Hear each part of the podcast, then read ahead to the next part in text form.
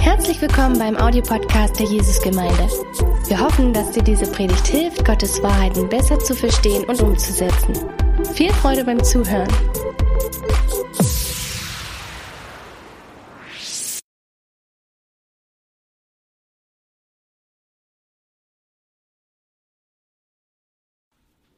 Guten Morgen Gemeinde, in einer ganz neuen Art heute aufgenommene Predigt.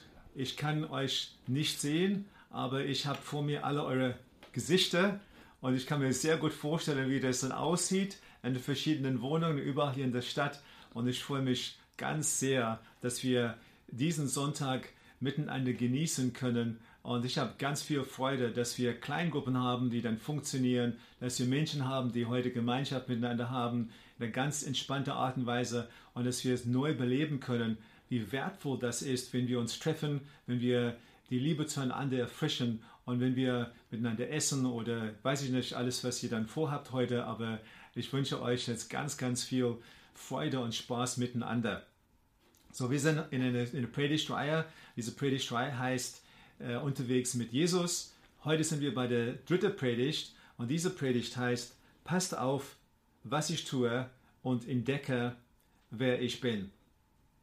Ich habe in meinem Leben in den letzten Jahren äh, die Vergleichsportale im Internet sehr äh, benutzt äh, für verschiedene Dinge. Beim Einkauf von Laufschuhe, ein Einkauf von Kleidung, ein Einkauf von einer Laufuhr, eine Einkauf von einem Urlaub. Äh, und ich glaube, dass wenn ich dann mit euch dann reden würde, dann würdet ihr mir sagen, ja, wir schauen einfach die Vergleichsportale an für fast alles, was wir dann anschaffen, dann über Internet. Und was auch wichtig ist bei jeder Portal, ist natürlich, dass es eine Bewertung gibt. Verschiedene Sterne.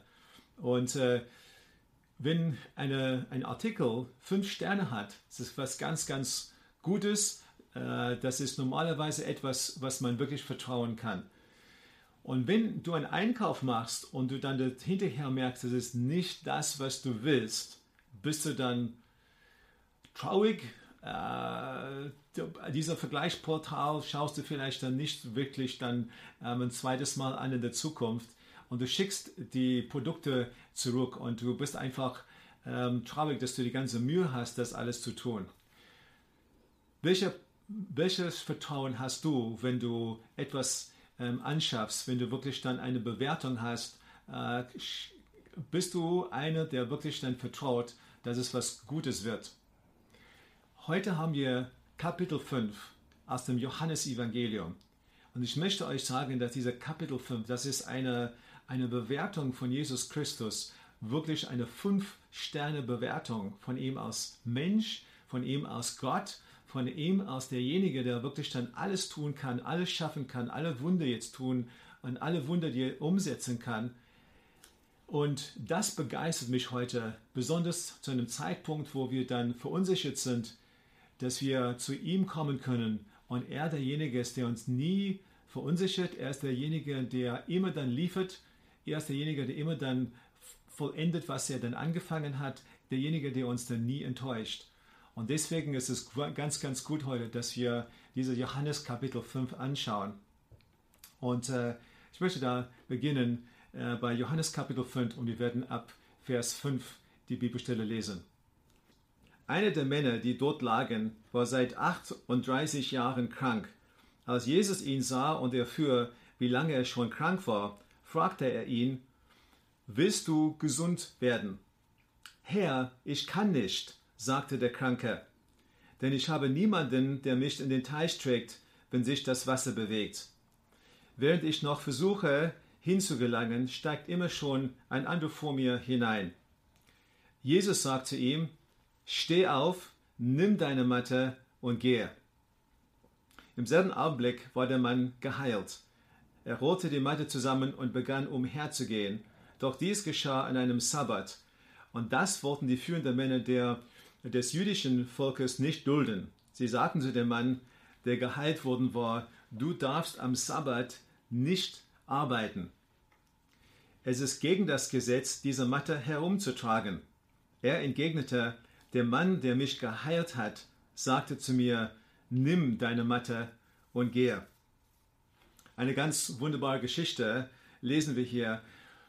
Und dieser Mann, der absolut hoffnungslos war, der 38 Jahre krank war, ohne Hoffnung, begegnet Jesus Christus. Und Jesus kommt in seine, in seine Nähe, redet mit ihm und plötzlich wird er geheilt. Er hat ja nichts gemacht, er hat nichts um, äh, gar nichts um, um diese, äh, gar nichts gemacht ja für diese Heilung. Und Jesus berührt ihn, redet zu ihm und er steht auf. Ein Wunder ist geschehen. So eine Auswirkung von, dieser, von diesem Wunder, das Jesus getan hat, ist eigentlich dann äh, das, worum dieser Kapitel geht. Weil die Religiösen, die Lehre der damaligen Zeit, sie waren dann komplett aufgeregt, weil Jesus genau diesen, dieses Wunder einem Sabbat getan hat. Und natürlich kamen sie in ihren Konflikten, weil sie hatten auf der einen Seite so nur das Gesetz gesehen und sie haben überhaupt nicht vor Augen gehabt, dass dieser Mann jetzt Hoffnung hatte für sein ganzes Leben. Sie haben nur auf das Äußerliche geschaut und nicht auf, auf das Herz und auf diese Veränderung, die bei dem Mann jetzt stattgefunden hat. Gesetzlichkeit schaut immer auf das Äußere und nicht auf das Herz. Die Frage ist hier, was ist der wirkliche, wahre Glaube und was ist Unglaube?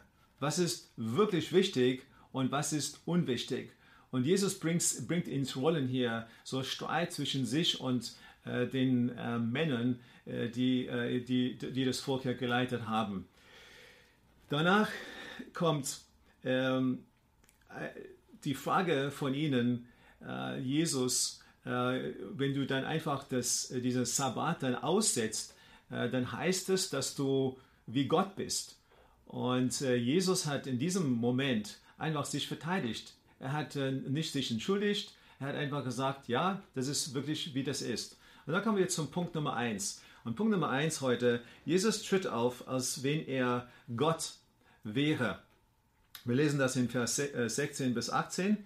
Von da an verfolgten die führenden Juden Jesus, weil er dies an einem Sabbat getan hatte. Doch Jesus entgegnete ihnen, mein Vater hat bis heute nicht aufgehört zu wirken und deshalb wirke ich auch. Danach versuchen sie es erst recht, ihn zu töten, hatte er doch nicht nur den Sabbat aufgehoben, sondern auch Gott als seinen Vater bezeichnet und sich damit Gott gleichgestellt. Und Jesus hat gesagt, ich bin ja eins mit dem Vater, ich tue, was ich den Vater tun sehe. Und äh, sie haben natürlich dann mit Recht gemerkt, dass er sich dargestellt hatte, dass er gelebt hatte, dass er einen Auftritt hingelegt hatte, der wirklich dann von Gott war, weil er war auch der Gott gewordene Mensch. Und deswegen hat er in diesem Moment wirklich da so die, ähm, den Streit ja bei ihnen dann angezündet oder angefacht.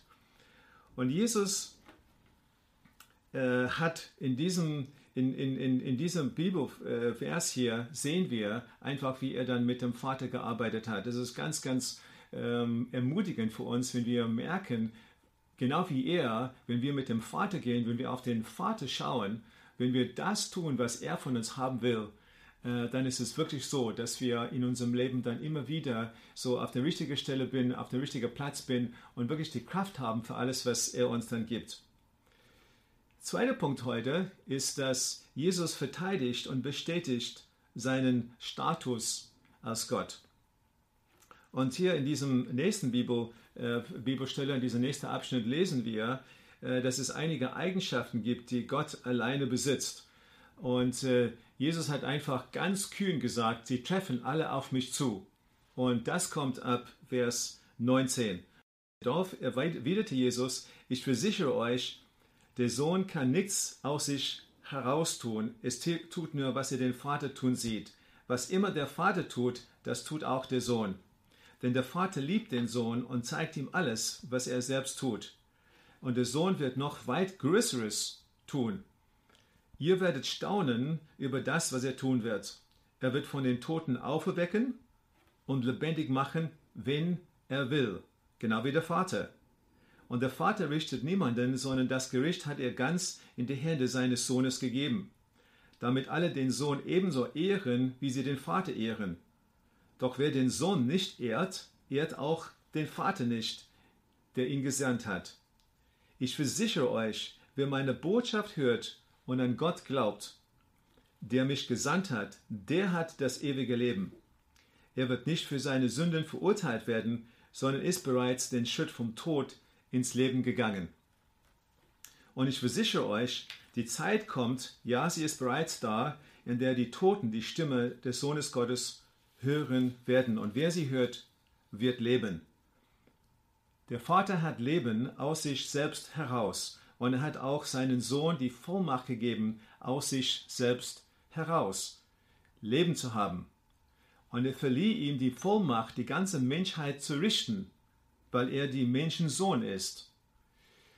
Wundert euch nicht, die Zeit wird kommen, in der die Toten in ihren Gräben die Stimme des Sohnes Gottes hören und auferstehen werden. Und in diesem Bibelabschnitt hier hat Jesus eine Menge von sich gesagt. Das ist dieses, diese Fünf-Stern-Bewertung, wo wir dann sagen müssen, Jesus, du bist wirklich Gott. Und ich freue mich heute, dass ich wirklich sagen kann vom Herzen, Jesus, du bist Gott. Wenn ich diese Eigenschaften sehe, du bist wirklich Gott und es lohnt sich, zu dir zu kommen. Du wirst uns nicht enttäuschen. Wir können dir vertrauen. Was hat er dann wirklich gesagt? In Vers 21 lesen wir erstens, dass er das möglich macht, dass die Toten auferstehen. Er wird von den Toten auferwecken und lebendig machen. So, das ist, wenn jemand so etwas behauptet, man kann nur sagen, das ist Gott. Und nicht nur das, zweitens sagt er in Vers 21, wenn er will, wird er dann auferstehen lassen, genau wie der Vater. So sein souveräner Wille, den wird er dann auch umsetzen und es wird niemand ihm dann verhindern können. Vers 22, da steht, und der Vater richtet niemanden, sondern das Gericht hat er ganz in die Hände seines Sohnes gegeben. So hat er so die, das Gericht jetzt in die Hände seines Sohnes gegeben. Das, was der, was der Vater hat in seine Hand, gibt er dem Sohn. Und das heißt dann über alle moralisch handelnde Geschöpfe hat er dieses Gericht in Jesus Hand gegeben. Dann viertens, das Recht, angebetet zu werden. Doch wer den Sohn nicht ehrt, ehrt auch den Vater nicht, der ihn gesandt hat. Und dann äh, fünftens hier an dieser Stelle, dieses innenwohnende, unabhängige Leben, das, ist, das hat auch Jesus dann in sich getragen als Sohn Gottes. Genau wie der Vater dieses Leben hatte, hat Jesus das genauso. Und das lesen wir in Vers 26. So, Jesus tritt auf, als wenn er Gott wäre. Er verteidigt und bestätigt seinen Status als Gott.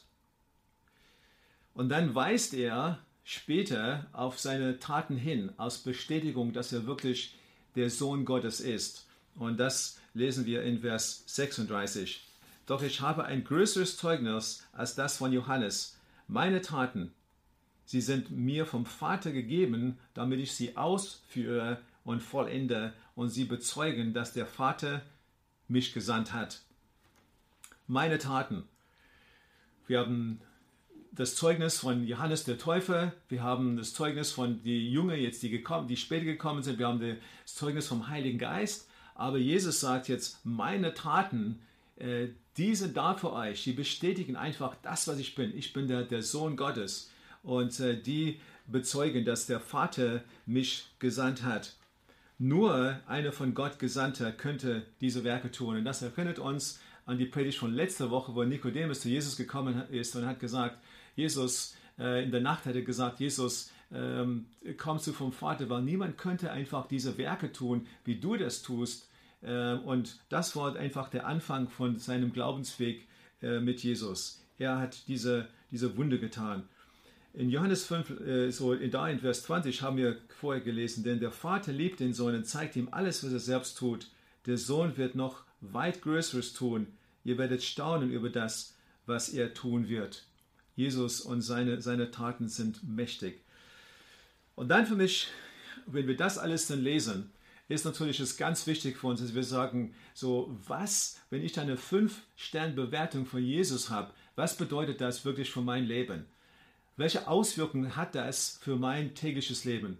Und ich denke, diese Botschaft und diese Predigt, diese, diese Bibelstelle kommt genau zum richtigen Zeitpunkt, äh, wo wir alle ein bisschen unversichert sind, wo wir alle ähm, Sorgen haben, vielleicht Furcht und Angst und sagen ja, wie wird das alles denn enden mit diesem Coronavirus?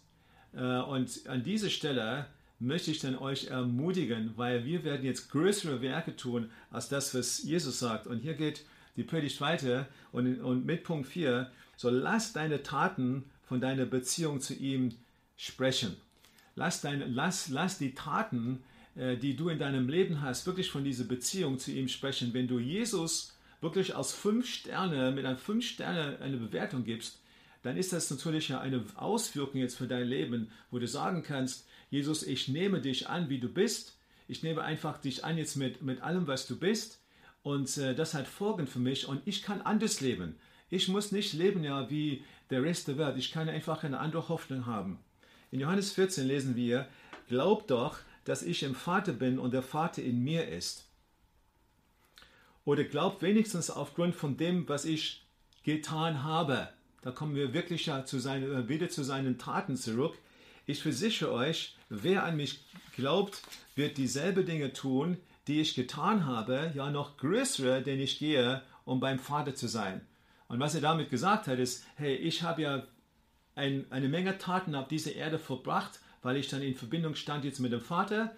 Und jetzt seid ihr auf dieser Erde und ihr, die eine Beziehung habt mit mir, ihr könnt noch größere Taten tun. Das, das, das bist, bist du, das bin ich. Ja, wir sind da an dieser Stelle gemeint.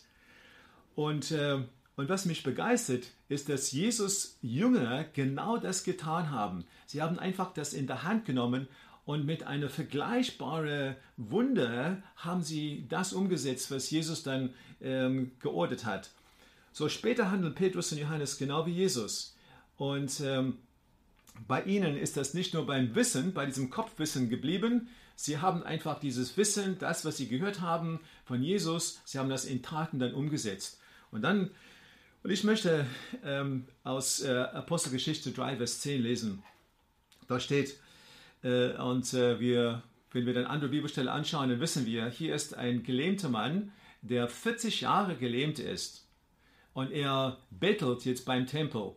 Und dann kommen ja Petrus und Johannes zu ihm und Petrus sagt zu ihm, ich habe kein Geld für dich, aber das, was ich habe, das gebe ich dir. Im Namen von Jesus Christus von Nazareth, steh auf und geh. Und dann nahm er den Gelähmten an der rechten Hand, half ihm auf. Als er das tat, wurden die Füße und Knöchel des Mannes geheilt und erhielten ihre Kraft zurück. Er sprang auf konnte auf seinen Füßen stehen und fing an, umherzugehen. Dann trat er, gehend, hüpfend und Gott lobend, mit ihnen in den Tempel.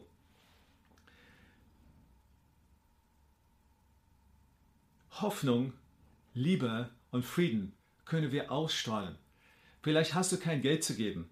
Vielleicht hast du dann wenig, was du, was du geben kannst. Aber eines sage ich dir, dass gerade jetzt, wo wir stehen, das, was er dir gibt, kannst du dann weitergeben. Du kannst Jesus Christus weitergeben. Was haben wir? Johannes 14 steht, ich lasse euch ein Geschenk zurück, meinen Frieden. Und der Friede, den ich schenke, ist nicht wie der Friede, den die Welt gibt. Deshalb sorgt euch nicht und habt keine Angst. Wir können Frieden geben, wir können Hoffnung geben, wir können Liebe geben, wir können die Menschen in ihr Herzen dann berühren, in einer Art und Weise, wie sie äh, das nicht erleben in ihr Umfeld. Wir kommen in Berührung mit ihnen und sie merken bei uns, es ist wirklich was anderes. Lasst uns wirklich das ausstrahlen. So, wie, wie, wie können wir das tun? Wie haben ja Petrus und Johannes das getan? Sie haben erstens dann ein, gewusst, was sie hatten. So genau der, derselbe Geist, der Jesus Christus auferstehen äh, lassen hat, genau diese, diese Kraft haben sie gehabt, weil Jesus in ihnen gewohnt hat. Und sie waren in der Lage, Jesus Christus weiterzugeben, der, der, derselbe Geist. So, das heißt, wenn du einfach überlegst, was das bedeutet, derselbe Geist, der Jesus Christus auferweckt hat, lebt in dir, hast du als etwas, was du weitergeben kannst. Erkennst du das? Weißt du, was du hast? Und überlegst du dann immer wieder, äh, was das heißt, was das ist und, und was, welche Auswirkungen das hat. Und dann natürlich gibt es immer so diese, diese Momente, wo der Heilige Geist uns dann eine, eine, ein, ein Download von Himmel, würden wir das vielleicht nennen, ein Download vom Himmel, wo es etwas ist, was wir in einem Moment bekommen, das wir weitergeben können. Ein Wort der Weisheit, vielleicht ein Gebet für jemand, ein Gebet für Heilung, ein Gebet für etwas, was jemand anderes braucht oder einfach ein Gedanke, äh, jemand anderes dann zu grüßen, zu helfen, zu ermutigen. Äh, das sind Momente, wo er uns dann etwas Neues gibt. Und dann haben wir natürlich dann äh, auch, was wir geben können, sind unsere einzigartigen Gaben. Leib Christi, jeder anders, jeder einfach eine andere, hat jeder mit anderen Gaben, jeder mit etwas anderes, was er, was er dann geben kann. Ich meine, die, die Bibel sagt immer wieder, dass jeder hat er etwas gegeben, das er bringen kann. Und du hast etwas, du hast ein, eine Art zu dienen, du hast jetzt ein Wissen, du hast jetzt ein, ein, eine, ein, ein, so Erkenntnisse, du hast vielleicht ja Beziehungen, du kannst es beisteuern und du kannst einfach äh, das jemand anderes geben. So weiß, was du hast. Wie können wir auch, wie, wie können wir auch dann auftreten wie Jesus? Zweitens, bringe dich in Stellung für ein, für ein Wunder. Und ich denke, bringe dich in Stellung heißt ja, die richtige Haltung durch den Alltag, mit der richtigen Haltung durch den Alltag gehen, bereit sein. Bringe dich in Stellung heißt, dass ich dann an der richtigen richtige Ort bin, dass ich einfach aufmerksam bin, dass ich höre, was die Menschen zu mir sagen, dass ich dann in der Lage bin, um, um dann äh, mit einer Antwort, äh, bereit mit einer Antwort den anderen etwas zu geben. Äh, bringe dich in Stellung heißt an der, mit den richtigen Menschen unterwegs zu sein, heißt an der richtigen Stadt unterwegs zu sein, heißt diese Dinge praktisch, physisch. Ich weiß, dass ich weiß, dass ich hier an der richtigen Stelle bin, leite in dieser Gemeinde hier in Dresden. So, ich weiß, dass ich Gott vertrauen kann für ganz, ganz viel, weil ich an der richtigen Stelle bin. Und das gibt mir eine Zuversicht. Äh, und ich, ich bin in, in Stellung, damit er durch mich ein Wunder tun kann. Und das kann er durch dich auch tun. Und dann drittens, sei kühn und mutig. Sei kühn und mutig. Die Welt braucht momentan Menschen, die wirklich dann mit dieser mit Kühnheit und mit Mut dann aufstehen. Menschen, die keine Angst haben. Menschen, die weiß, dass ihr Gott alles weiß. weiß. Und in 2. Timotheus 1 steht in Vers 7, denn Gott hat uns nicht einen Geist der Furcht gegeben, sondern einen Geist der Kraft, der Liebe und der Besonnenheit. Wenn Jesus eine Fünf-Sterne-Bewertung hat für das, was er ist und dann das, was er tut. Und dann sagt er zu uns, dass wir dann noch mehr Dinge tun können in unserem Leben, als was er getan hat. Es ist eine Hoffnung für uns. Wir können das nehmen und wenn wir, an die, wenn wir in, unseren, ähm, in unserem Leben wissen, was wir haben, wenn wir uns an die richtige Stellung, in die richtige Stellung bringen für ein Wunder und wir kühn und mutig sind, dann können wir ganz, ganz viel bewegen. Für den Austausch in den Gruppen jetzt gleich, dann vielleicht die folgenden drei Fragen. Was kannst du geben? Frage Nummer eins. Frage Nummer zwei. Wie kannst du für deinen Alltag und die Menschen, denen du begegnest, vorbereitet sein? Und dann die dritte Frage, wie kann ich trotz Verunsicherung kühn und mutig in der Welt leben? Das können wir und Petrus und Johannes haben uns das vorgelebt. Zum Schluss. Wenn du siehst, was er tut, wenn du entdeckst, wer er ist, dann lebe, als würdest du es wirklich glauben. Wenn wir als Gesamtgemeinde das tun, welcher Einfluss und welche Kraft hätten wir, in unsere ganze Stadt und in, unsere ganze Region. Und das ist mein Gebet für uns alle zu diesem Zeitpunkt. Gottes Segen und einen wunderschönen Tag, wunderschöner Austausch, Runden in den Kleingruppen. Gott segne euch.